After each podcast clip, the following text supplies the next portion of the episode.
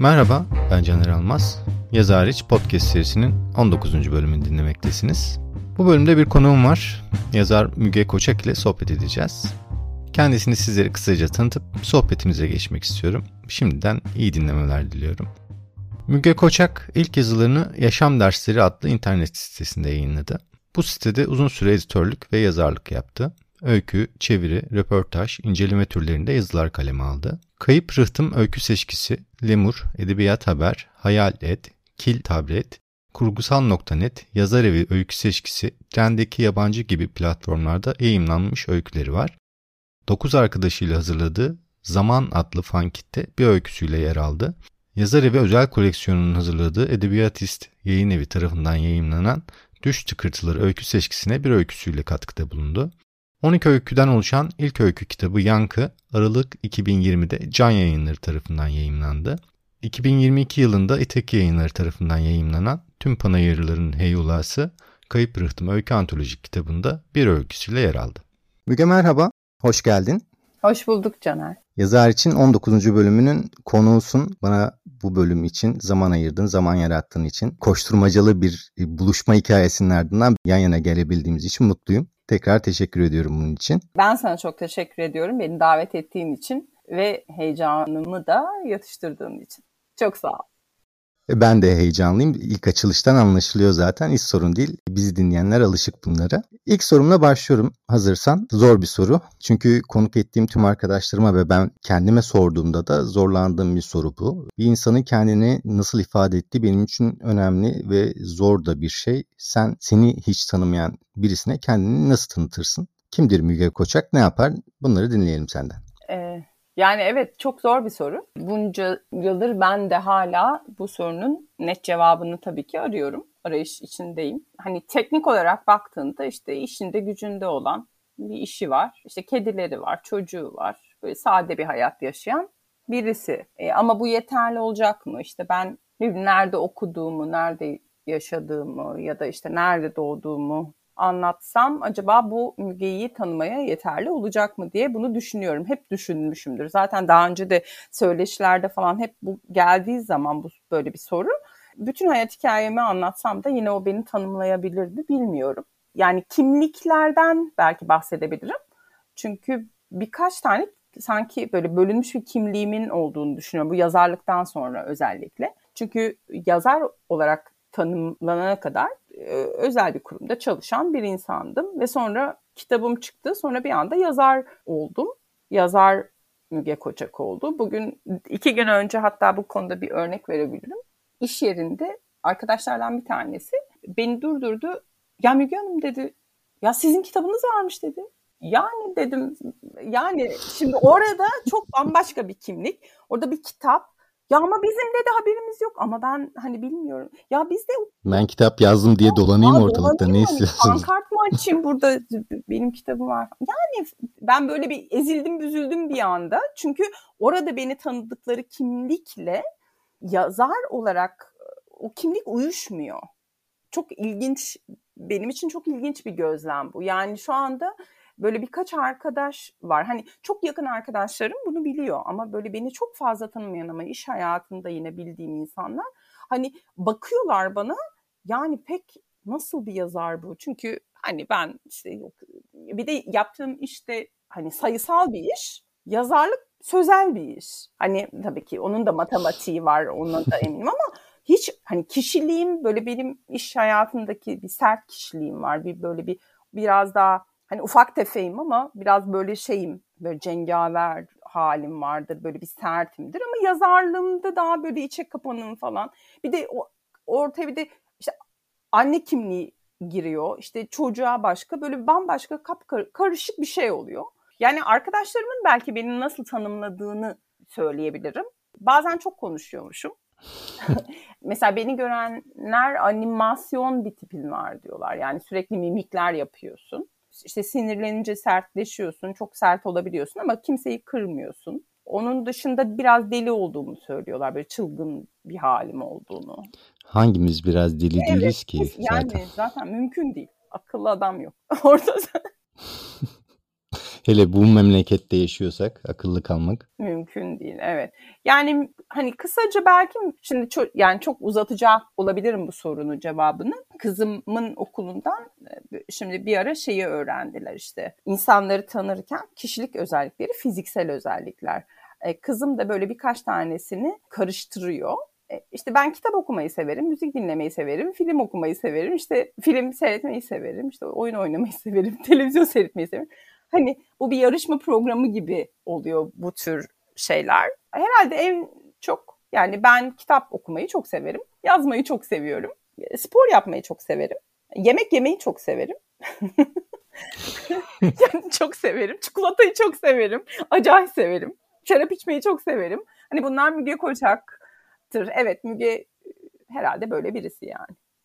Bilmiyorum açık. Ya ben şey diye düşünüyorum bununla alakalı. Yani yeni kitapta da buna dair biraz düşündüm açıkçası. Çünkü bir önceki yazma uğraşınla üzerinden seneler geçtikten sonra yaptığın, yazdığın şeyleri karşılaştırdığında bile evvelki yazdıklarını okuyup değerlendirdiğinde aslında o gün yazmış olduğun kişilikle bugün yapmış yazmış olduklarının düşünen kişiliğin arasında bile bazen öyle tezat noktalar ve farklılıklar doğduğunu görüyorsun ki aslında sürekli zaman içerisinde çok fazla etkenle kişiliğimiz farklılaşıyor, değişiyor. 10 sene önce yaptığımız tanımlamalar bugün de bir olmuyor aslında.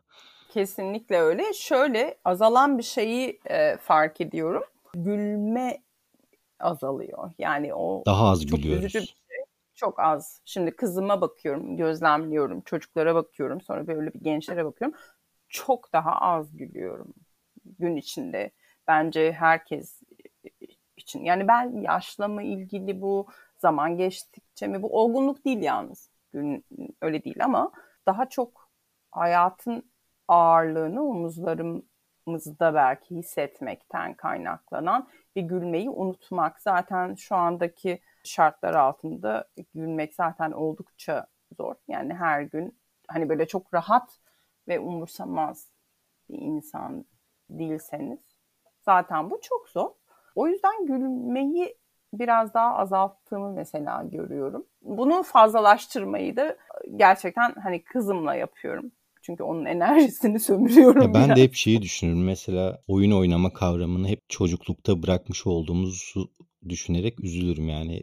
Çocukluğun evet. oyun oynama dönemini hayatımızın diğer evrelerine, zamanlarına neden taşımadığımız sorusu beni çok oyalar. O yüzden çocukluğa oyun oynayabildikleri için imreniyorum. Evet ya düşünsenize şimdi şöyle yani yapabilecek şey bu hani bir, bir şekilde şekilleniyoruz. Nasıl şekilleniyoruz? Çünkü işte çocukken işte elektrik su faturası ödemek zorunda değilsiniz. Bir hayat geçindirmek zorunda değilsiniz. Ev kirası ödemek zorunda değilsiniz. ya ay sonu gelmez. sonu gelmez. İşte böyle bir yani ay sonu için yaşayan insanlar haline dönüşüyoruz. Ne yazık evet. ki. Ama bu çok karamsar bir şey değil. Sonuçta bunun farkında olmak önemli. Farkında olunca da işte bir şekilde önlem alıyorsunuz. Ne yapıyoruz? Kendimizi kitap, yani ben benim için öyle. İşte animasyon seyretmeyi çok severim ben. İşte oturuyorum kızımla mesela işte Stüdyo Ghibli'nin bütün şeylerini beraber seyrediyoruz. Bu çok hoşuma gidiyor benim. Birkaç defa da seyrediyoruz. Daha geçenlerde Panda neydi o Panda ben de hiç Kızıl takip etmem bilmiyorum. animasyon. e, onu seyrettik. Çok güzel bir animasyondu. Yani böyle işte onun dışında Müge ne yapar? Sabah erken kalkar. Yani çok sade bir günümü söyleyeyim. Sabah kalkarım. İşte kızlar okula gidiyor. Ben işe giderim. Eğer zaman bulursam sabah sporumu yaparım. Akşam gelirim. İşte böyle bir aralıkta. Mesela sizle bu podcast yapmasam oturup kitap okuyacaktım. Ona ayırmak zorunda olduğum zamanlar var. Yani onu, orada çok disiplinli olmak zorundayım. Yoksa ipin ucu kaçıyor ve onu belirli günlük rutinime almaya çalışıyorum. İşte günde şu kadar sayfa değil ama günde mutlaka okumam gerekiyor. Mümkün mertebe zamanın yaratmaya çalışıyorsun. Evet, düşün, düşünmem gerekiyor. Yazmasam bile düşünmem gerekiyor. Hep aklımın bir ucunda var o. Not almam gerekiyor. Böyle zaman geçiyor. Peki hazır konu okuma ve yazma deneyimi zaman yaratmaya gelmişken bu yolculuk yazma okuma ayrı bir serüven tabii ki. Nasıl okumaya başladığını sormayacağım ama nasıl ve neden yazmaya başladığını merak ediyorum ben. Ee, yani bu yolculuk da yazma çabasındaki herkesin bu yolculuğunun uzun bir süreç olduğunu ben öngörebiliyorum, düşünebiliyorum. Bu yolculuk içerisinde olmayacak, yapamayacağım, istediğim gibi yazamayacağım diye düşünüp pişmanlık yaşadın ya da hayal kırıklığına yaşamış olduğun bir dönem oldu mu? Yani bugüne kadar yazdıklarının sana neler hissettirdiğini merak ediyorum. Ee, yani çok klasik bir cevap vermek istemiyorum buna. Hani böyle bir yani ben küçüklüğümden beri yazarım demeyeceğim. Ama küçüklüğümden beri yazarak kendimi anlatmayı çok sevdim. ifade etmeyi çok sevdim. Mesela edebiyat derslerini çok severdim. Her zaman çok sevdim. Kompozisyon yazmayı her zaman çok sevdim. Bir, bir böyle şu anda yok onlar ama nerede keşke atmasaymışım ama günlük hep tutardım. Böyle günlük tutardım tutardım. Sonra o günlüklerin çok böyle okurdum, gülerdim basit olduğunu. Ama işte bizim o günlüklerimiz nasıldı? İşte aa şu bana baktı. Ondan sonra işte bugün teneffüste şu oldu. Yani gerçek bir oldu, o gün içerisinde oldu. ne yapıldıysa anlatma eylemi. Ne yapıldıysa anlatma eğilimi. O çok ilginç. Yani keşke onları atmasaydım diyorum. Çünkü o kadar da ta, benim için çok canlı bir ekran oluşturuyordu onlar. İşte isimler, karakterler çünkü olaylar da var. İşte mesela e, teneffüste bir arkadaşım ortaokulda beni düşürmüş. Eteğim açılmış ve ben bundan çok utanmışım. Onu yazmışım mesela. Onu o anı hatırlıyorum. Ya bunlar çok özel şeyler. İşte mesela işte yine hayat hikayemden bir şey. İşte ne bileyim ilk defa Beyoğlu'na çıktığım zamanı e, bu böyle çok komik bir anı. İşte efendim ilk işte ilk erkek arkadaşımla Beyoğlu'na çıkmışım. Ondan sonra herkes kot giymiş. Ben takım elbise giymişim. Ha ha falan. Böyle çok kendi nasıl utandığını. Yani bunlar bunları yazarak ifade etmek benim için çok şeydi. Çok iyiydi. Sonra bir dönem şiir yazdım. Böyle bir saçma sapan şiirler yazdım. Şiir hepimizin hayatında yani, yazma yolculuğunda var galiba ya. Kiminle konuşsam hep bir şiir lafı geçiyor. Yalnız o şiirleri yazdıktan sonra benim şiir hayatım bitti. Yok mümkün değil. Yani hiç ben ve o şiirler. Geçen gün arkadaşımla işte cuma günü yapacağımı söyleşti dedim de inşallah o, o yazdıklarım bir gün ortaya çıkmaz, ortalığa saçılmaz. Rezalet, kepaze şeyler. Benimkiler, ben benimkilerin hepsini attım. Sonra mesela ben de mektup vardı. Mektup yazardım ben. Yani o inanılmaz mektuplar yazılırdı benim zamanımda. E, onlar da atıldı neyse ki öyle hiçbir kay kaydım yok. Hep aklıma şey gelir bu böyle kompozisyonda bana şaşırtıcı geliyor hala. Edebiyat dersinde çok iyi bir kompozisyon yazmıştım. O zaman yıllar önce Doğu'yla bir şekilde Türkiye'nin durumunu mu anlatın dedi hoca. Bir şey dedi. Doğu'yla Batı arasındaki çatışmayı yazdım. Ve o zaman çok eski bir zamandı. Keşke mesela onu hala o kompozisyonu bulsam da hani tekrar okusam. Şöyle bir cümle kurduğumu hatırlıyorum. İşte Batı Türkiye'nin işte batısındaki insanlar zevk ve sefa içindeyken işte doğuda doğusu kan ağlıyor gibi böyle bir şey yazmışım. Ya yıllar önce. Yani ne kadar ileriyi ve çağı görebilmişim falan diyorum kendim. Çok ileri görüşlüymüşüm. Yani şöyle söyleyeceğim. Tabii ki bunu ciddi olarak yazmayı hani o zamanlar yok yarışmalara gireyim de falan öyle bir şey yok ama yazmayı hep sevdim. İfa kendimi yazarak ifade etmeyi de çok sevdim. E, bu benim için hiçbir zaman hayal kırıklığı olmadı. Hiçbir zaman hissetmedim. Hiçbir zaman da pişman da hissetmedim. Yani bugün kitabım çıkmasa da pişman hissetmezdim. Hayal kırıklığına da uğramazdım. Zaten kitabım çıksın çık, çıkacağını bilerek yazdım. Yazdım yani. Yaz, yazdım. Yazdım yazdım yazdım. yani sonra bunları bir yerde belki insanlar beğenir diye bir yerlerde yayınlatmaya başladım işte internette o ortamlarda. Sonra ya dedim ki o kadar yazdım ki acaba dedim işte arkadaşlarla tabii hani yakın arkadaşlarımla konuşuyorum. E bu kadar yazıyorsun acaba işte bir dosya haline mi getirsen? Ya ne yapacağım? Beni kim ne yapsın? diyerek böyle bir yol gibi. Ama bunun çok böyle büyük bir beklenti hayal kırıklığı nasıl olur? Çok büyük bir beklenti içine girersiniz ve olmaz ve hayal kırıklığına uğrarsınız basit anlamda. Ama benim böyle bir şeyim yoktu. Çünkü yazmayı seviyorum. Yani basılmasa da ben devam ederdim yazmaya. Ki ediyorum yani iki sene, üç sene geçmiş. Ediyorum, yazıyorum. Yani benden sonra belki kız yani şöyle bir şey var. Yani hiçbir şey olmasa kızım açar okur. Ya da ne bileyim arkadaşlarım okur. Bilmem yazıyorum. bir şekilde basılmak hedefi olmadan hedefi ufak tutmak demeyeyim de bir beklenti içerisinde olmamak biraz seni e, o konuda içsel bir rahatlamaya ulaştırmış anladığım kadarıyla. Ya şöyle niye biliyor musun Caner? Çünkü belki de şundan. Şimdi ben hep bunu söylüyorum. Ya benim hayatımı idame ettirmem gereken gerçekten benim için bir iş hayatım var. Yapabileceğim bir şey yok. Çünkü yazarak yanlış bir şey söylemek istemiyorum ama Allah aşkına yazarak ne kadar çok hayatını devam ettirebilirsin ki? Yazmakla kazandığın para üzgünüm ama kiranı ödeyebilir mi? Ya da işte yiyeceğini sağlayabilir mi? Ya da acil ihtiyaçlarını giderebilir mi? Üzgünüm ama hayır. Evet. Yani eğer evetse, şimdi senle benden bahsediyoruz. Yani başka bir Orhan Pamuk şu, değilseniz ödeyemezsiniz arkadaşlar. Bu kadar yani basit. Yani üzgünüm.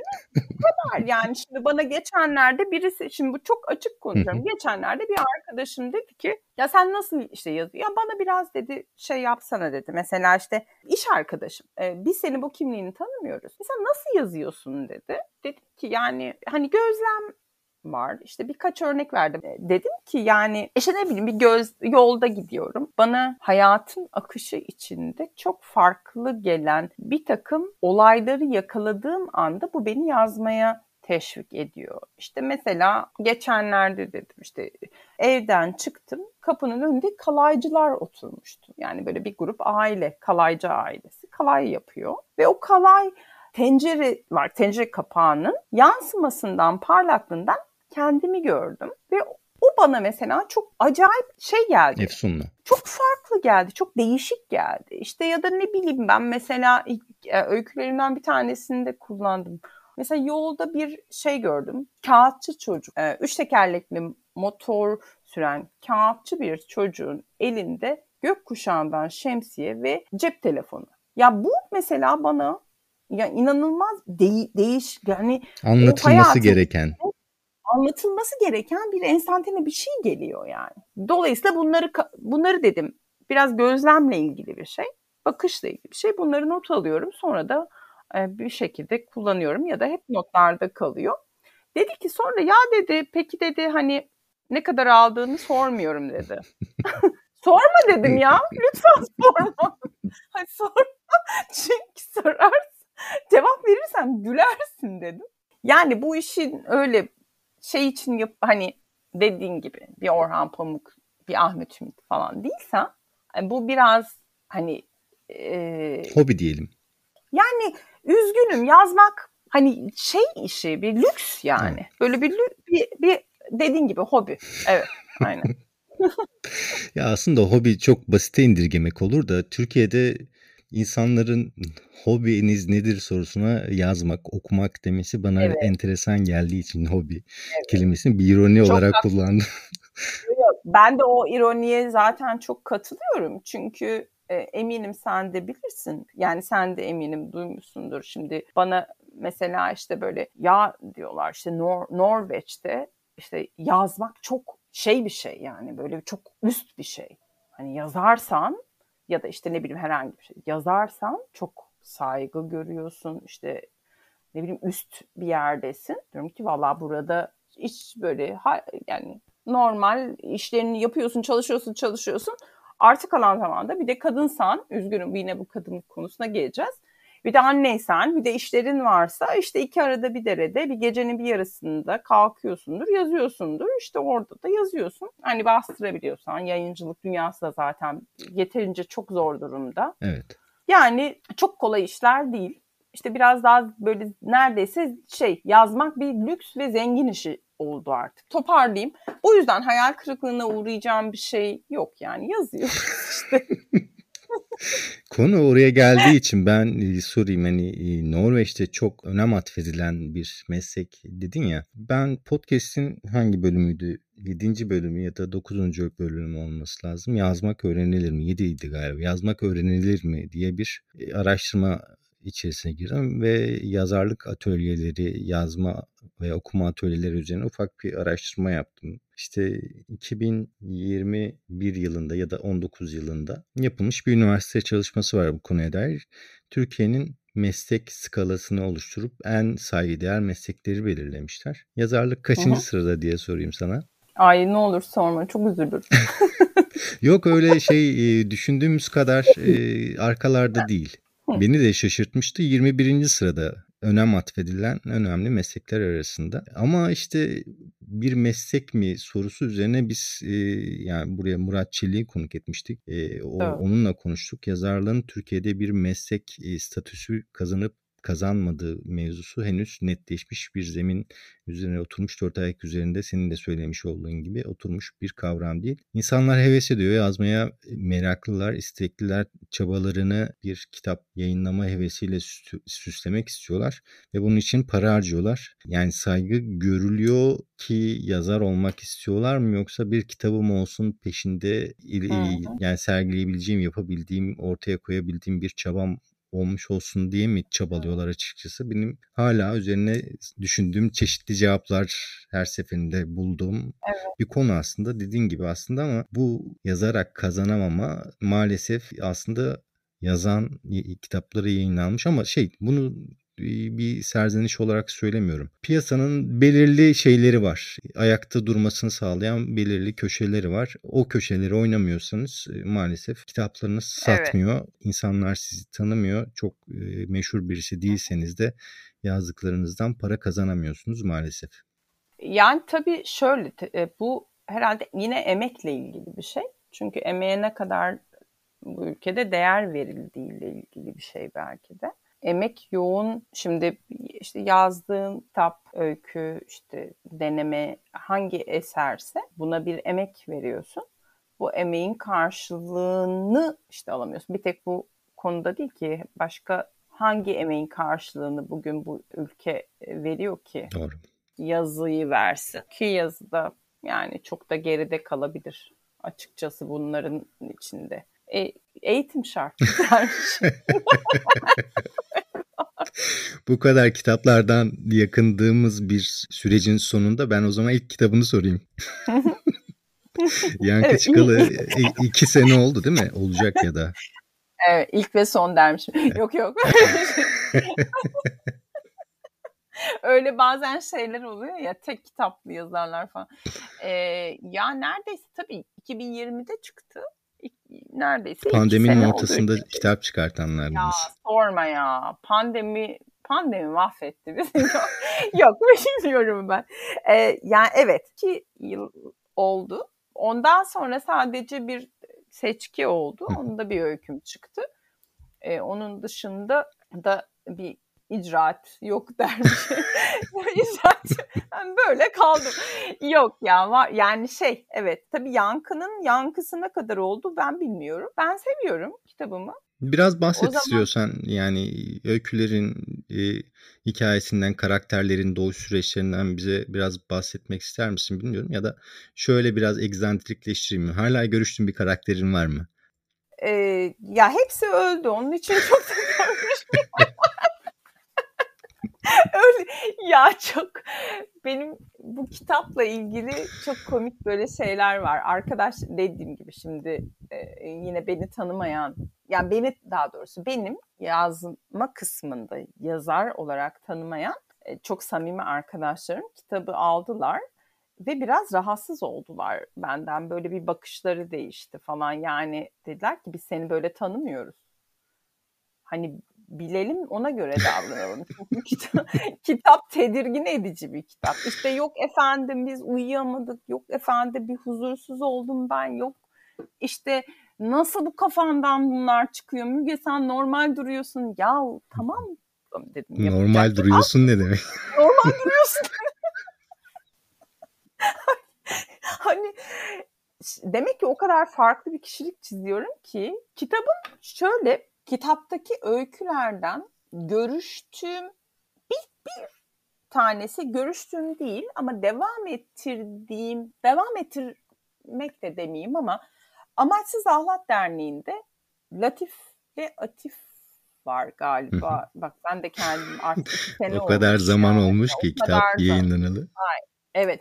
Orada bir Siyam ikizi vardı yanlış hatırlamıyorsam ve oradaki o karakterlere bu tüm panayırların heyulası seçkisinde böyle bir atıfta bulundum. Oradan bir Yaşar karakterim var. Onların babasını anlattım orada aslında. Böyle küçük bir selam çaktılar birbirlerine. O hoşuma gitti. Ee, onun dışında ya bu, bu öykülerin hepsinin tabii şeyleri var. Yani hepsinin e, benim için anlamı, hikayesi var. E, bazıları çok eski, bazıları çok yeni. İşte en yeni, bu kitaptaki en yeni öykü Amaçsız Ahlat Derneği. Dolayısıyla kendim de kitaba baktığımda en yeni öyküden en eski öyküye benim değişimimi de görebiliyorum. Yani değişim farklılaştığımı da görebiliyorum. İşte mesela Katil Maslow tarafından planlanmış bir intihar vakası. Oradaki tanıyorum en eskilerden bir tanesi Yankı ve o. Mesela çok farklı okuyuculardan da çok e, değişik yorumlar aldım. Mesela Yankı'yı çok beğenenler oldu. Güzel öyküdü Yankı. Mesela ben benim favorim o değildir. E, ilginç. Benim favorim yani, e, Duman. Seninki Duman'mış. Duman Hı. Duman da gerçekten vardı. gerçekten Duman karakteri çok değişik bir karakter ya. Yani bizim oturduğumuz e, apartmanda yaşıyordu. Huysuz bir çocuk. Evet, evet. Evet öyle. Ve oradaki bir sahneyi yaptı Duman. Böyle bir fareyi tuttu. O apartmanda yaşıyor. Apartman kesi. Fareyi tuttu. Fareyi böyle eliyle işte bir oradan bir buradan vurarak hani bak ben bir fare yakaladım. Beni takdir et der gibi. Bir de ben kedileri çok seven bir insanım. Hani o özel bir bağım oldu Duman'la. E, oradan da bu hikaye ortaya çıktı. Mesela şeyi çok fazla okurların şey arkasını duymadığım yani geri bildirimini duymadığım bir öyküyü şimdi biraz önce tekrar okudum ya böyle hatırlayayım falan diye mesela onu bir kırgınlıkla başladı her şey diye bir öykü var. Ben, ben mesela onun anlatımını çok beğeniyorum. Kendim, kendi kendimi beğenmezse insan ölürmüş. Yani hikayeler var mesela Hayat Öpücüğü'nde var. Benim eski yaşadığım mahalleyle ilgili işte Afiyet Hanım ile Kuru Sultan arasındaki et dalaşına dair. O da onun, o da benim çok hoşuma giden biraz sert belki insanların bulduğu bir öykü. Bilmiyorum ya. Yani sev, yani şu anda bakıyorum mesela hepsini seviyorum. Herhalde en belki de mesela paralı paraları koklayan ahmak e, raşitnerede.com'da bir şey oldu. O da mesela Senin öykü isimlerin çok güzel bu arada. Araya kaynayayım mı? Ya çok teşekkür ediyorum. Artık bulamıyorum böyle isimler ya. Kiralayacağım. Olur olur. olur. e, o raşitnerede.com e, aslında gerçekten bir paranın üstünde ben whereisgeorge.com hmm. diye bir şey okudum. Bir paranın üstünde yazıyordu. Yani oradan Oradan böyle bir esinlendim. Çok alakasız bir yerde. Böyle bir para kokusu, bir şey. Ve kendim bir atraksiyon yapıp raşitnerede.com diye bir sit, web sitesi tasarladım. ben tasarlamadım ama tasarla yani böyle bir hatta bir kişi sadece bir kişi dedi ki ya bu site o mu? O böyle bir korku bir şey. Hiç merak etmedim biliyor musun? Bak senden duydum şimdi yazarından uyarlama bir site olduğunu e, aslında insanın aklına gelir orada adresini vermişsin. Hiç bak evet, bakmak aklıma gelmedi. Onun da sebebi ne oldu biliyor musun? Bir de ben böyle işte bir bazen kafa çok analitiğe gidiyor. Şey dedim. Şimdi ben raşitnerede.com'u yaparsam bu bir şey viral olur. E, oluşturmasın. Ha hani, şey gerçek algılanmasın. Gerçek ben o sitenin hakkını falan alayım da bir problem çıkmasın yarın öbür gün gerçekten Raşit çıkar bu benim hakkım der yayın hakkı ya, İnsan neler düşünüyor yazmak başımıza yani neler yaz, açıyor. Ya gerçekten yazar mıyım neyim ne bileyim ben onu aldım sonra ki böyle bir korku teması koydum falan oraya. Sonra mesela şeyi de yaptım. Ahmet Nabi Şentürk'te bir e-mail, e-mail adresi var. O e-mail adresini de aldım. Tedbirliyim diyorsun. Bekledim. Sonra bekledim bir süre. Acaba birisi bana mail atar mı oradan diye. Kimse atmadı.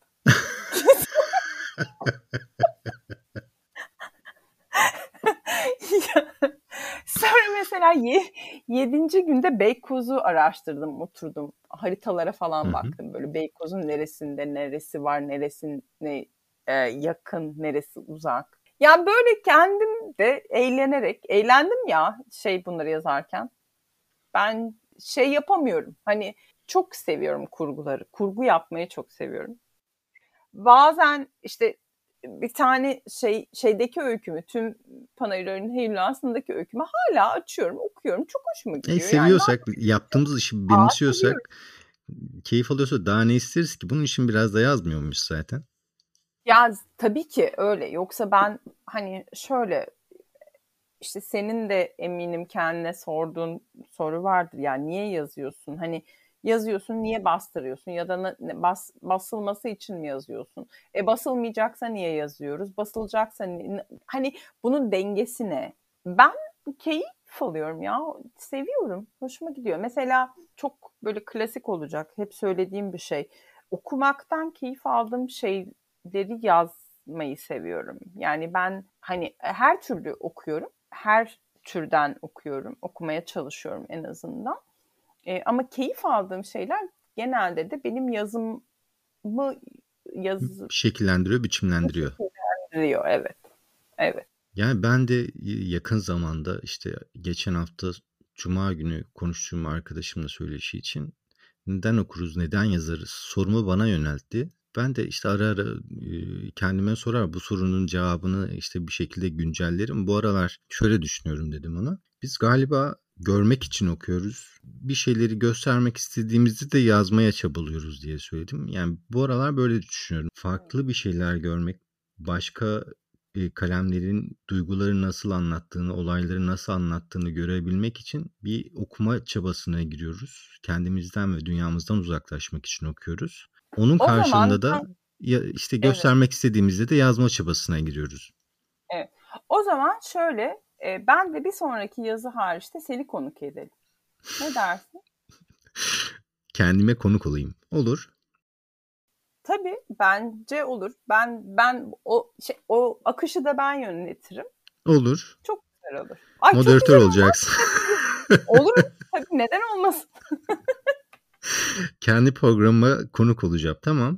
Aklıma tamam, yattı. Çok Bunu... güzel olmaz mı? Lütfen. tamam. Soruları önden isterim. Ya bakalım. Spontane gelişebilir her şey. tamam ben ben okuyayım. Benim için sorayım.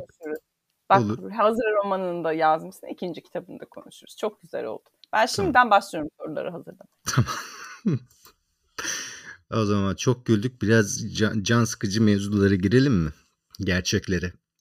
Evet, evet, evet. Ee, yani şimdi ben kitabı okuduğum ki okuyalı 4-5 ay oldu. Okuduktan sonra direkt Müge'yi konuk etmem gerekiyor düşün, diye düşündüm ama düşündükten sonra uygulama aşamasında bende biraz üşengeçlik var. Ancak bugünlere nasip oldu.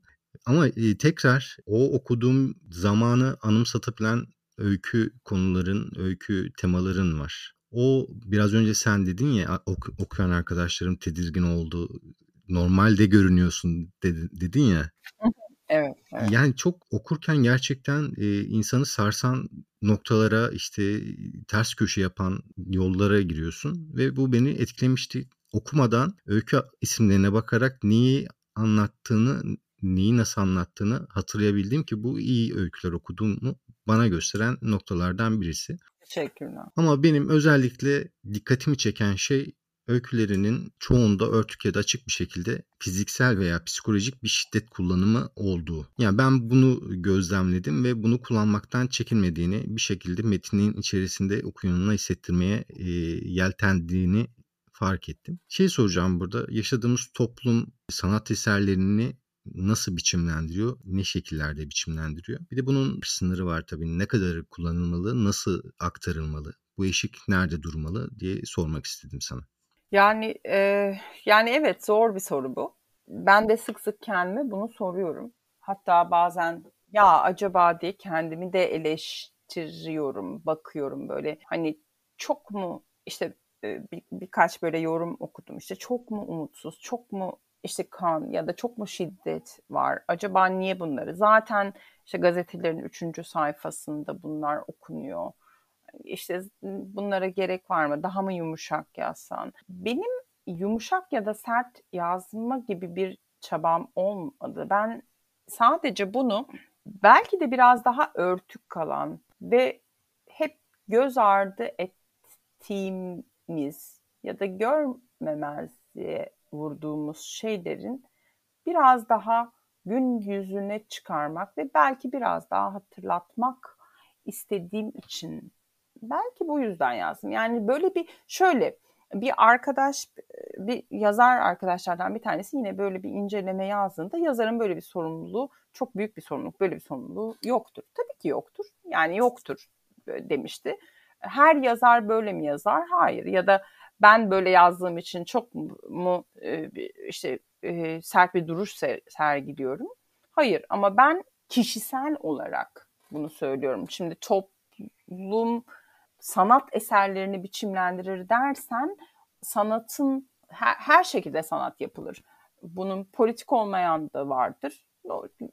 Politik olan da vardır. Yani onu ben biraz daha bireysel almak taraftarıyım ya. Kişisel olarak alıyorum. Bu benim nasıl etkilendiğimle ilgili olduğunu düşünüyorum. Bu benle ilgili. Takılmış olduğun tavırla alakalı sanırım.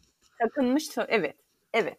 Çünkü e, sonuçta şey yani şimdi bunlardan etkilenmeyen bir esere sanat eseri diyemeyecek miyiz? Hayır öyle bir şey yok tabii ki. Zaten bir eser ortaya konulan resim olsun, müzik olsun, işte yazı olsun hani toplumun şu andaki hissettiklerinden farklı olabilir. Ve buna da eser diyemeyecek miyiz ya da sanat yapıyorlar diyemeyecek miyiz? Hayır diyebiliriz. Fakat benim için bu dönem ya bu tamamen kişisel bakışımla ilgili bir şey. İçinde bulunduğum ve benim bütün hücrelerimde hissettiğim şey bu. Bu bundan hani çok ciddi problemler yaşadığımız bir dönemden geçiyoruz. Artık bunun bence ya bu bana göre öyle politiklikten daha çok artık bir varoluş yani var, ya olacak ya olacak ya çökecek ya var ya yok e, haline gelmiş kadar sert hissediyorum bunu ben. E ben böyle hissediyorsam bu sertlik benim yazıma da yansıyor. Çünkü e, fa- farklı türlü ifade edemiyorum bunu. Bu ifadede biraz dediğim gibi işte sert çıkıyor. Biraz daha ironi de katıyorum. Çünkü o duyarsızlığı bir şekilde yansıtmam gerekiyor. Şiddet dedin ya biraz daha psikolojik olarak herhalde e, psikolojik şiddet kısmındayım ben. İşte üzerimizde hissettiğimiz, yani herkes adına konuşmak istemiyorum, üzerimizde miyim ama ben üzerimde hissettiğim baskıyı, adaletsizliği, çaresizliği, yoksunluğu, tutarsızlığı, çürümüşlüğü, yozluğu, yozlaşmayı başka türlü şu anda yansıtamam. Seneye başka bir şey yansıtabilirim ya da başka bir sene. Ama bu bu iki sene önceden bahsediyorum işte bu çıktığında bu kitap çıktığında aynen de bunları hissediyordum ve bunları yansıttım. Bunun bu benle ilgili bir şey. Belki aynı dönemde başka birisi ya da başka bir kitap çıktığında farklı bir bakış açısıyla başka bir dön olabilir. O da olabilir yani ama bu benim ve bu benim kendimi kelimelerle ifade ettiğim yani öykülerimin içine yansıttım. Bu biraz kitap çıkarken hatta editörümle konuşurken dedim ki ya dedim ki emin misiniz yani bu rahatsız edecek insanları. Ya olsun rahatsız olsunlar dedi. E oldular. Olundu galiba biraz. Yani olumsuz şeyler de duydum. Çok önemli değil ama hani olumlu olumsuz ben burada değilim. E, çok büyük bir misyon da üstlenip de bu kitapta çok her şeyi değiştirecek falan bir şey değil. Ama yap yani ben yazdığımdan mesela bugün olsa e, işte mesela bana sorsan ya şimdi o güne dön tekrar bak evet hiçbir pişmanım yok hiçbir şeyim yok yani bana da aşırı da sert gelmiyor ayrıca çünkü çok da fazla yani neden hani o kadar şeyler yaşıyoruz ki. Peki o güne gitmesen bugün yazsan aynı öyküleri. Ee, bugün yazsam sanıyorum tabii şey olarak kurgu olarak biraz daha farklılaşabilir ama temalar çok farklı olmaz ya. üzen bir durum sanırım bu ki üzülmemiz evet. normal. Tabii ki. Evet. Sertliğim biraz daha yani biraz daha arttırabilirim. Fakat biraz daha köşeleri daha mesafe, sivriltebilirim diyorsun. Evet. Evet. Mesafe mesafeyi arttırabilirim. Yani üzerinde çalıştığım şeyler biraz daha mesela yani çok yavaş da gitse yani çalıştığım öyküler ya da işte metinler insanın biraz daha o içinde kalmış, gizli kalmış kötücülleri ortaya çıkartıyor. Ben onu görüyorum mesela, biliyorum ama evet bu, bu da bizim kendimizle yüzleşmemiz gereken bir şey. Benden şey çıkmayacak onu biliyorum ama yani. Benden öyle şimdilik böyle çıkmayacak. Hani nasıl söyleyeyim? İyi Biraz hissetmeyeceğim diyorsun bu konuya dair. Ya evet ne bileyim olmayacak. Yani ben belki de çocuk kitabı yazarsam ancak olur. Ya bilmiyorum bu ben var. Ama bu kadar da ölüm ya da bu tür şeyler olur mu onu bilmiyorum. Bakalım ya göreceğiz. Çok da kendimin hani nereye nereye gideceğimi bilmiyorum. Farklılaştığını görüyorum. Şimdi yazdıklarımla yankının içindekilerin karşılaştırdığımda yazımda da olsun işte te- temada da olsun biraz daha farklılaştığımı görüyorum. Ama yine de çok yumuşak olmayacak. Olmuyor. Bu dedim ki bunları kullanma eşiği ne olmalı? Şiddetle ilgili ben acı pornosuna karşıyım. Duygusal sömürüye karşıyım. E, ve eğer ben de bunu yapıyorsam kendime de karşıyım. Yani bunu bunu istemiyorum.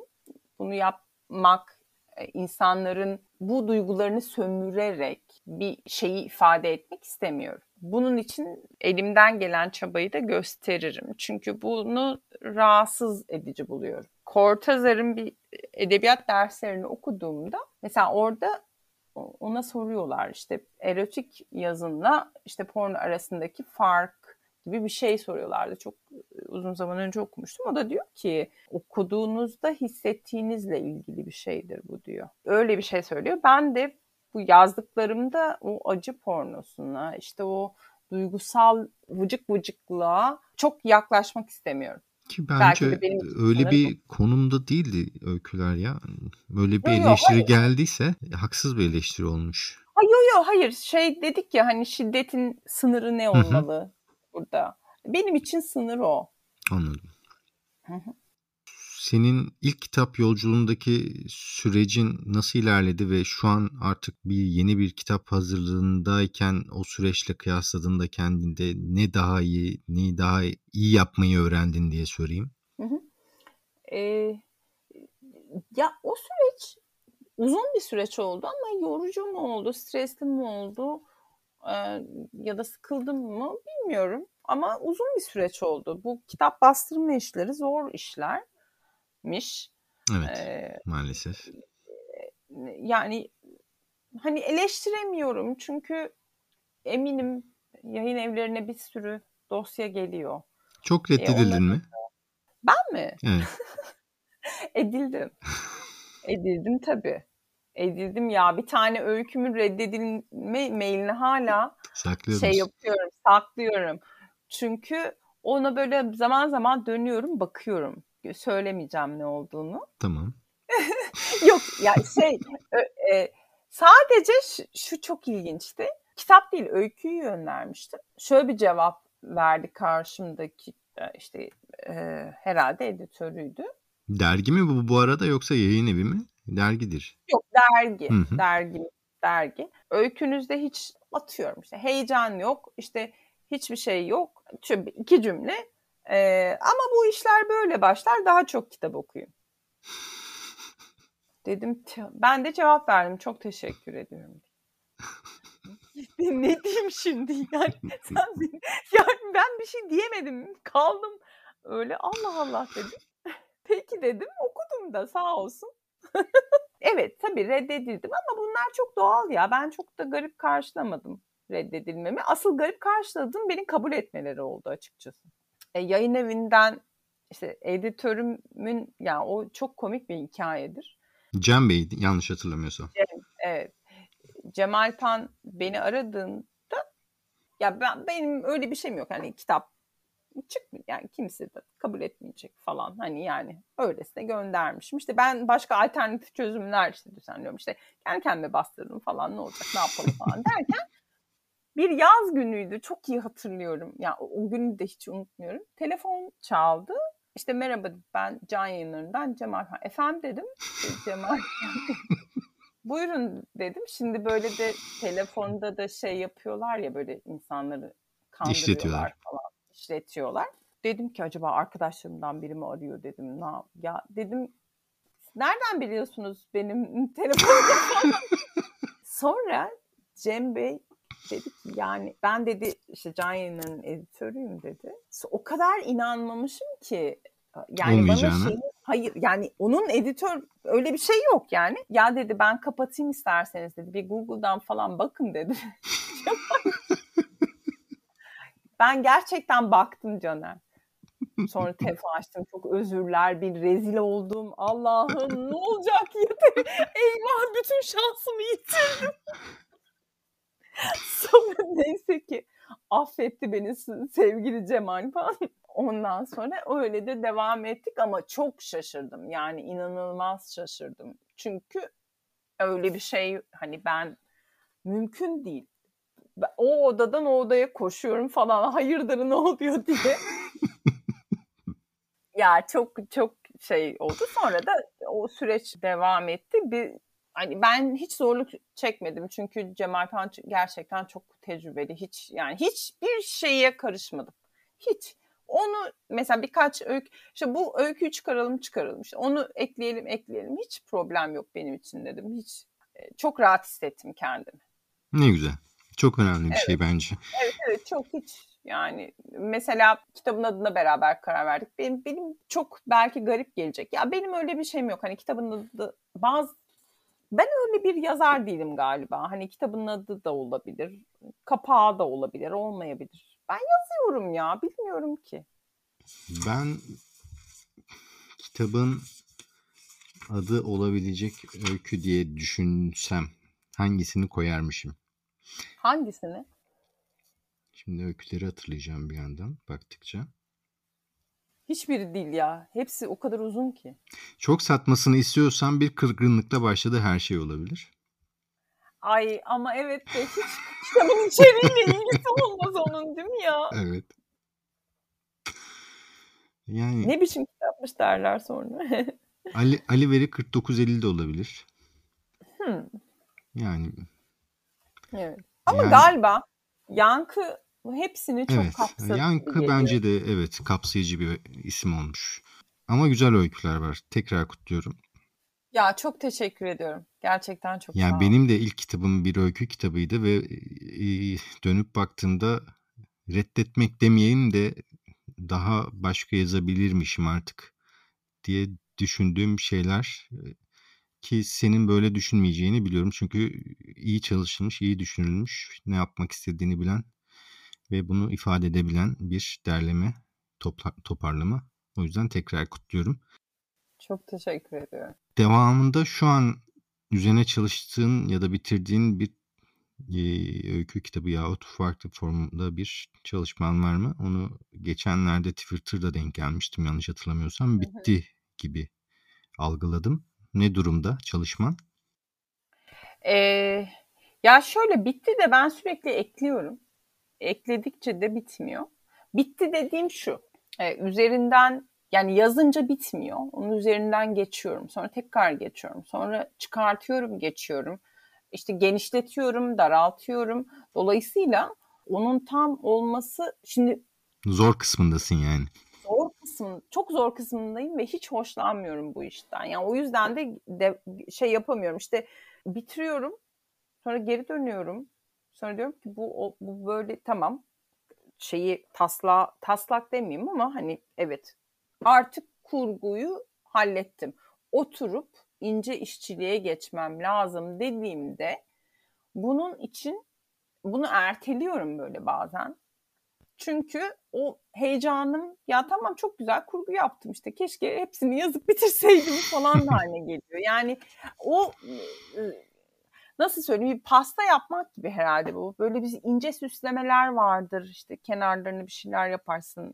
Ne bileyim. Cezbedici hale getirmem yani. lazım diyorsun. Evet. Evet. İşte o törpülemeler falan o aşamalara gelince biraz takıldım. Biraz da zamansal problem yaşıyorum. Ama nasıl olacak bilmiyorum. Ama şöyle tabii ben bitirdim de iyi tamam da yani basılacak diye bir şey yok. Yani ben tamam yani bitirdim bilmiyorum ne olacağını. Ama çok sevdim üzerinde çalıştığım bu kitabı. Çok sevdim. Ya benim dışımda seven çıkacak mı onu da bilmiyorum da ben daha çok sevdim sanki. Yani niyet başkasına sevdirmek değil zaten. Yani benim içime siniyorsa, evet. ben beğeniyorsam evet. benim için tamamdır. Evet. Ee, sen de aynı şekilde düşünüyorsun anladığım kadarıyla. Kesinlikle öyle, kesinlikle öyle. Ee, daha sakin mesela yazdıklarım biraz daha mesafeli, daha sakin. Şimdi bu iki bu bu kitap bağırıyor biraz bana göre. Yankı. Evet. Dolu dolu bağırıyor. Diğeri yani şu anda üzerinde çalıştığım daha sakin, daha yatağında akan. Biraz daha yere, evet, yere, yere biraz daha basıyor sanki gibi geliyor bana. Ama şu an için senden çıkmadı. Henüz üzerine çalışıyorsun. Ne zaman evet. yayınlanacağına dair bir öngöründe yok, yok. doğal olarak yok. Tabii tabii yok. Hayır. Yok. Peki n- nasıl yani. çalışıyorsun? Yani yazmaya dair bir alışkanlığın, rutinin ki biraz önce bahsettin işte çalışıyorsun, çocukla ilgileniyorsun, onun haricinde ev işleri vesaire. Nasıl zaman yaratma konusunda bir süreç zor tahmin etmesi benim için zor da bundan biraz bahsetmek ister misin? E, genelde akşamları oluyor. Ev sakinliğe bürününce biraz daha kendi kendime kalıyorum o, o zaman benim için daha kolay oluyor. İşte gün içinde aldığım defterlerime aldığım notlar var. O notları bilgisayara geçiriyorum. Defterlerim var. Defterlerimdeki işte mesela bazı yazdığım öykülerde böyle düğümler var. O düğümlerin çözdüğüm anda kafam onlara çalışıyor. Mesela işte diyorum ki yani kurgu olarak e bu, bu nasıl olacak? Peki bu bununla nasıl iletişime geçecek ya da bu, bu paragraf bu bununla hep düşünüyorum. Düşündüğümde çözdüğüm anda defterime not alıyorum. Ve ondan sonra da o çözüm anlarını işte bilgisayara geçiriyorum. Anladığım kadarıyla metne değil ama e, metinde yapmak istediğin hareketleri yazıyorsun. Evet, evet. E, ve sonra da taslak oluşunca da başlıyorum. Yani hepsini üstünden geçiyorum, törpülüyorum. Ama o şey çözümleri benim için önemli. İşte mesela en son bir şey yazdığımda bir, bir şey yakaladım. En son yazdığım şeyde öykünün sonunu zayıflatan bir bölüm yakaladım. Şimdi mesela o kafamda silmedim ama onu törpüleyeceğim, sileceğim ve o öykü bitecek. Öyle bir şey geliyor aklıma. Yani öykü üzerinde düşünmem gerekiyor Caner benim. Yani olayı düşünmem gerekiyor neden böyle olmuş diye kendime soruyorum. Ne oluyor? Peki bu, bu nasıl hissetti? Peki bunda ne oldu gibi. E, ritüellerim yok. Yani her yerde yazabiliyorum. Ya her yerde yazarım. Başka çarem yok çünkü.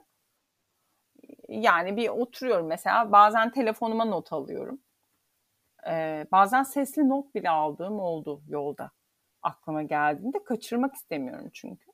Mesela bilmiyorum sana oluyor mu ama ben, bende en garip bir şekilde en verimli e, düşüncelerim uykuyla uyanıklık arasında olan bir an var. Kesinlikle Mesela, öyle. O anda kalk kafa yani başımın e, yanında hep bir defter bir not defteri tutuyorum ben. Yani orada koyuyorum. Mesela bazen böyle uyku sersemi alıyorum bir kağıt bir kaleme yazıyorum. Sonra bazen ki bunu da bir yerde yazmıştım ya bunu yazarım sonra deyip çok net bir şeyi yazamadığım yani çok e, garip e, oluyor. Özellikle o mesela rüyalarımdan ürettiğim çok şey var benim. O da ben benim. de çok kullanırım rüyayı. E, o işte şey ya da mesela bazen ot bazen sırf şey için yazarım. Mesela hiçbir öykü olmasın. Öykü olmaz. Atılır belki çöpe ama otururum. Sadece oturduğum yerde ne görüyorsam, ne alışkan, ne varsa onları yazarım. Betimleme. Evet. Mesela o benim için iyi bir pratik oluyor. Bazen şey oluyor mu? Yani işte not aldın ya bana şey de oluyor işte gece harika bir fikirmiş gibi gelip sabah üzerine düşündüğünde işte o kadar güzel bir fikir değilmiş diye yani kendince tabii. içinde hayal kırıklığına uğradın oluyor mu yani? Ben de çok oluyor. Oluyor tabii. Tabii oluyor. Benim de oluyor. Mesela bir tane ama sonra şöyle oluyor. E, o fikri alıyorum. Ya bu çok iyi diyorum. Bunu yazmam lazım diyorum. Ertesi gün geçiyor. Ay bu muymuş diyorum. Ama sonra onu ben bırakmıyorum. Ee, evet orada çok böyle değişik ve güzel bir fikirmiş gibi gelip ondan sonra söndüğü oluyor ama ben orada yine bir, bir şey yakalamaya çalışıyorum. Neden bunu e, ya neden burada bana çok ilginç geldi diye. Sönen fikirlerim de oluyor. Boşa giden şeyler de oluyor. Onlara da ne yapalım çok üzülmemek lazım. İleride bir şeye yarayacaklarını düşünüyorum. Yani ileride belki roman denersin, onun içerisinde kullanırsın. Düşünüyor musun hiç roman? Herkese böyle sorulur değil mi? Böyle yani roman düşünüyor muyum bilmiyorum ama yazmak istediğim bir şey var. E, ama o e, çok da kolay bir şey olmayacak. E, onu roman, novella mı, roman mı ne olacak bilmiyorum. Ama yazmak istediğim bir şey var. Biraz zaman lazım o zaman biraz daha zamanı var. Onun kendi şeyini bulmam gerekiyor. Dilini bulmam lazım. Üslubunu kurman lazım. Üslubunu evet. Şimdi onu kurmam gerekiyor. Peki okumayla aran nasıl? Yani başlarda biraz bahsettin. Ee, zaman yaratmaya çalışıyorum. Her şeyi de okuyorum dedin. Okuma süreciyle alakalı tercihlerin ne etkiliyor mesela? Yani bir kitabı okuyacağına nasıl karar veriyorsun? Şimdi okumayı çok seviyorum. Sanıyorum beni en çok rahatlatan ve her şeyden uzaklaştıran şey okumak. Yani okuduğum zaman e, çok mutlu oluyorum. Okuduğum şey mutsuzluk taşısa da çok büyük bir tezat. Çünkü çok geliş, geliştiğimi görüyorum. Yani o, bir cümle gördüğümde o cümlenin bana hissettirdiği e, hem üslup olarak hem yani anlatım tarzı o kon o içinde geçtiği zaman beni çok şey yapıyor. Yani dönüp dönüp tekrar okuyorum. Bu bana çok büyük bir keyif veriyor. Ee, zaman yaratıyorum onun için. Yani o benim için artık bir şey oldu. Görev oldu. Yani kendime görev edindim onu. Okuyacaksın. Başka çare yok. Yazmasan da okuyacaksın. Ya çünkü bu, bunun baş, bir bence ya bu tamamen benle ilgili bir şey. Yazmak için okumak gerekiyor yani. Kesinlikle. Bunun başka bir şeyi yok okumadan yazılmaz. Her şeyi okumaya çalışıyorum çünkü ya her şey derken de yani tercihlerimi kişisel gelişim okumuyorum. Yani o öyle bir şey değil ama e, işte öykü tabii ki okuyorum. E, roman okuyorum. İşte bazen deneme yazıları okuyorum. Nasıl bir yöntem izliyorum? Bazen ben kendimi e, itmesi için okuma atölyelerine katılıyorum. ne güzel. Evet. Ya o çok hoşuma gidiyor. Ben böyle bir kenarda duruyorum ve okumayı öğrenmek de gerekiyor. E, çünkü öyle oku, okumak da bence öğrenilecek bir şey. Yani, an... Şey e, buradan aklıma geldiği için araya kaynaştırayım. Beliz Güç Bilmez'in Tersine Mühendislik isimli bir atölyesi var. Duymuşsundur belki. Duydum evet. Yani oradaki temeli metin okuyarak yazmayı e, metaforlar üzerinden gösterme çabası oradan çağrıştı mesela senin söylediğin Hı. haklısın. Evet. Yani çünkü okuduğumuz metinleri her zaman da çok iyi okuyamayabiliyoruz. Ya da e, e, ne bileyim benim farklı bir e, şekilde okuduğum bir metni bu konuda biraz daha derin bilgi, bilgiye sahip bir insan çok daha farklı bir ışık tutabiliyor o metinlere. Bu da beni çözümleme açısından çok benim için çok faydalı oluyor. Bir de kendime ayırdım bir, bir zaman oluyor. Yani şöyle kendim için ayırdığım bir saat diyeyim. Biraz da zorluyor beni tabii. Mesela böyle bir atölyeye katıldığım zaman da e, okumak hani okuyacaksın bak katıldın falan diye. E, bu da iyi. Ee, bu benimle ilgili bir şey ama. Hani o atölyeye katılmasam okumuyorum, okuyorum. Ama o da farklı bir şey. Hani o da benim tercihim oluyor. Yani her gün hemen hemen işte dediğim gibi okumaya çalışıyorum. Bazen kendi çok yani bazen kendi yazdıklarımı okuyorum. Bazen seçici davranmaya çalışıyorum. Çünkü çok fazla zamanım yok. Ee, yorumlara bakıyorum tabii. Hani mesela işte e, mesela Hamlet'i okudum. Ee, Hamlet bana göre çok güzel, çok çok farklı bir metin. Biçim olarak çok değişik yazılmış bir metin. Ee, çok etkilendim. Ama başka bir okur, yani çok fazla bir şey bulamadık diyor, diyebiliyor. Bu da bir göreceli herhalde. Evet. Okumakla ilgili böyle yani. Peki nereden okuyorsun? Yani matbu her yerden her yerden okuyorum ben. Benim öyle ben muhafazakar değilim o konuda ya. Çünkü dediğim gibi zaman kısıtlı olursa olunca e, ya matbu kitap da okuyorum. En az ya en az okudum sesli kitap. Hmm. Ama onu da karşı değilim.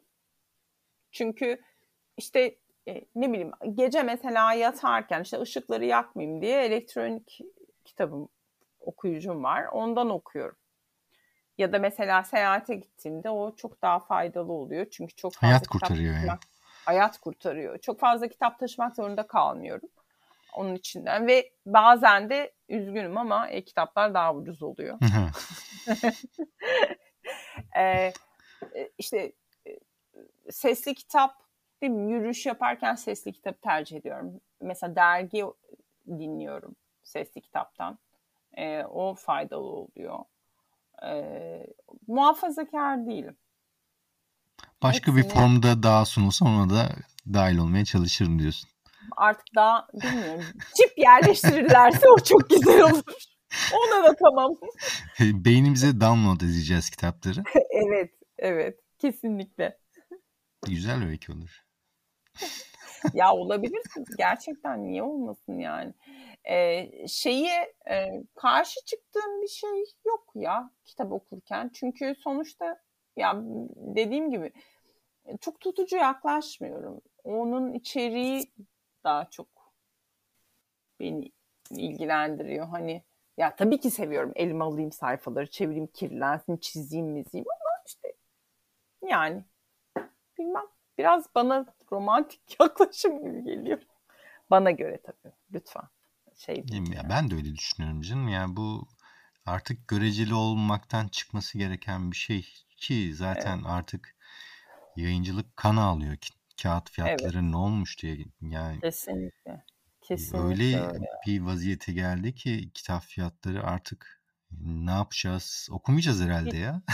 Bilmiyorum ne yapacağız. Herhalde oku ya da okuduklarımızı tekrar okuyacağız. İşte klasiklere yani, döneceğiz, tekrar okuyacağız. Onları okuyacağız. Dediğin gibi çok felaket. O yüzden kesinlikle hani e-kitabı da e, ben teşvik edilmesi gerektiğini düşünüyorum aslında ya bu aslında çok işlevsel e, ki Türkiye'de yaygınlaşmaması bence enteresan bir konu telefona, tablete bu kadar düşkün bir milletin gerçi okumaya evet. alışkanlığı olmadı. Okumak istedikten sonra her evet. türlü yerden okur da bizim insanımız okumak istemiyor galiba.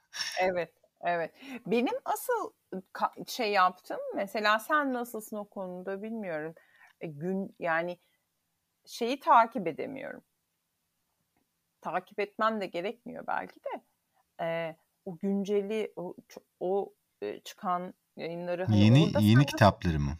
Evet yeni kitap. Nasıl mesela sen nasıl başa çıkıyorsun bunlar? Ya başa çıkamıyoruz açıkçası ya. Çıkmak mümkün değil çünkü o kadar yerden o kadar fazla yani mail kutum inanılmaz bir şekilde şişiyor. Her gün temizlik yapıyorum. İyi ile kötüyü artık nasıl ayırt edeceğimizi bilmiyorum ben açıkçası. Evet. Hani takip ettiğin yazarların yenilerine bakmaya bile yetişmekte zorlanırken Evet. Yeni kitapları ya gerçi biz de bu yollardan geçtik işte bizi bizim de evet. kitaplarımız yayınlandı. İlk romanımız çıktı vesaire. Aynı şeyin içerisinde geçiyoruz ama bir okur olarak neyi nasıl takip edeceğimizi süzmek artık giderek zorlaştı. Çünkü işte Hani eskiden Radikal'in kitap eki olurdu. Oradan bakardın. Evet. İyi kötüyü Evet. takip etmeye çalışırdın. İşte Cumhuriyet'in kitap eki, işte Radikal eki vesaire. Ama şimdi öyle bir güvenebileceğin, güven atfedebileceğin bir e, düzlemle kalmadı. Her şey dijitalleşti ve dijitale içerik üretmek o kadar kolay, kolaylaştı ki neyin yanıltıcı, neyin doğru olduğunu bilemiyorsun. Evet, Yani evet. ve hem zamanını hem de paranı doğru şeye harcamak isterken en güvenilebilir yöntem okumuş olanın geri bildirimi, eşimiz, dostumuz, arkadaşımız ne Evet. öneriyorsa onun önerdiğine bakmak gibi geliyor bana. En azından Evet. yakın zamanda böyle yapıyorum. Hı hı. Ben de mesela şey e, bir ara şey oldu. Yani çok kısa bir süre bu çok büyük bir çukur gibi aslında.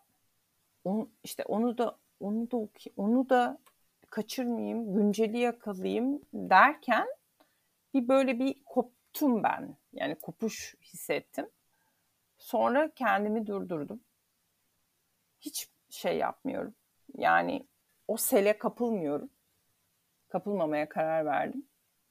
Çünkü onun Yetişmek o mümkün değil ya. yetişmek mümkün değil. Mümkün değil ve o zaman bir de şöyle de bir şey oluyor. Bilmiyorum sende oluyor mu? Kendi, insana kendisini eksik hissettiriyor. Hı.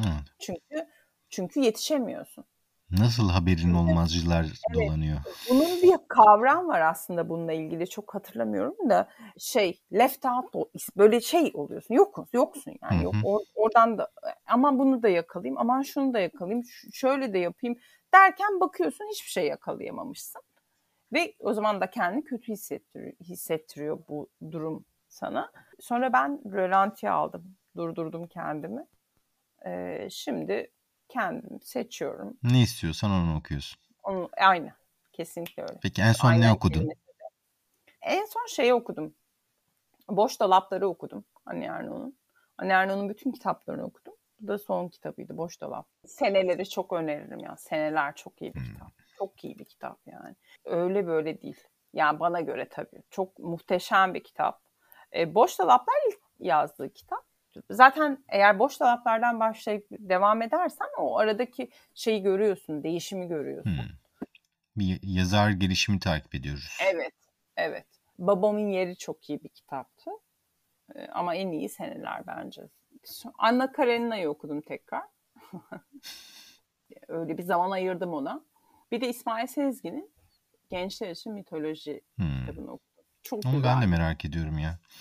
Çok iyi yazmış. Yani şu anda kızım büyüsün ve onu okutmak istiyorum. Bir de Yordam'ın bu gençler için olan serisi var. Ben farklı etmemişim. Çok gü- güzel başlıklar var ya. Galiba devam edeceğim bu gençler için serisine. Hatta şey e, mitoloji benim çok eksik olduğum, kendimi eksik hissettiğim bir alan. E, Onun için kendimi de genç hissettim bu kitabı okuyunca. Güzel oldu yani. İyi oldu. Bu konuda beslenmem lazım diyorsun. Evet evet kesinlikle. Ne izledin peki en son? Geçenlerde şeyi izle- izledim. Okul tıraşını izledim. Hmm. Mubi'de galiba değil mi? Evet. Bir de Cici'yi izledim. Aa Cici ben de izledim. Hatta bugün yayına başlamadan önce Ekşi'deki tartışmalarına bakıyordum.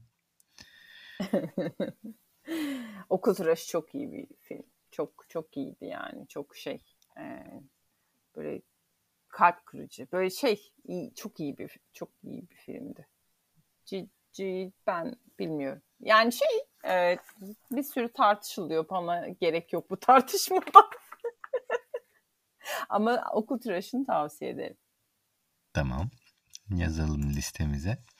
En son neyi yazdın ya da yazmaktasın?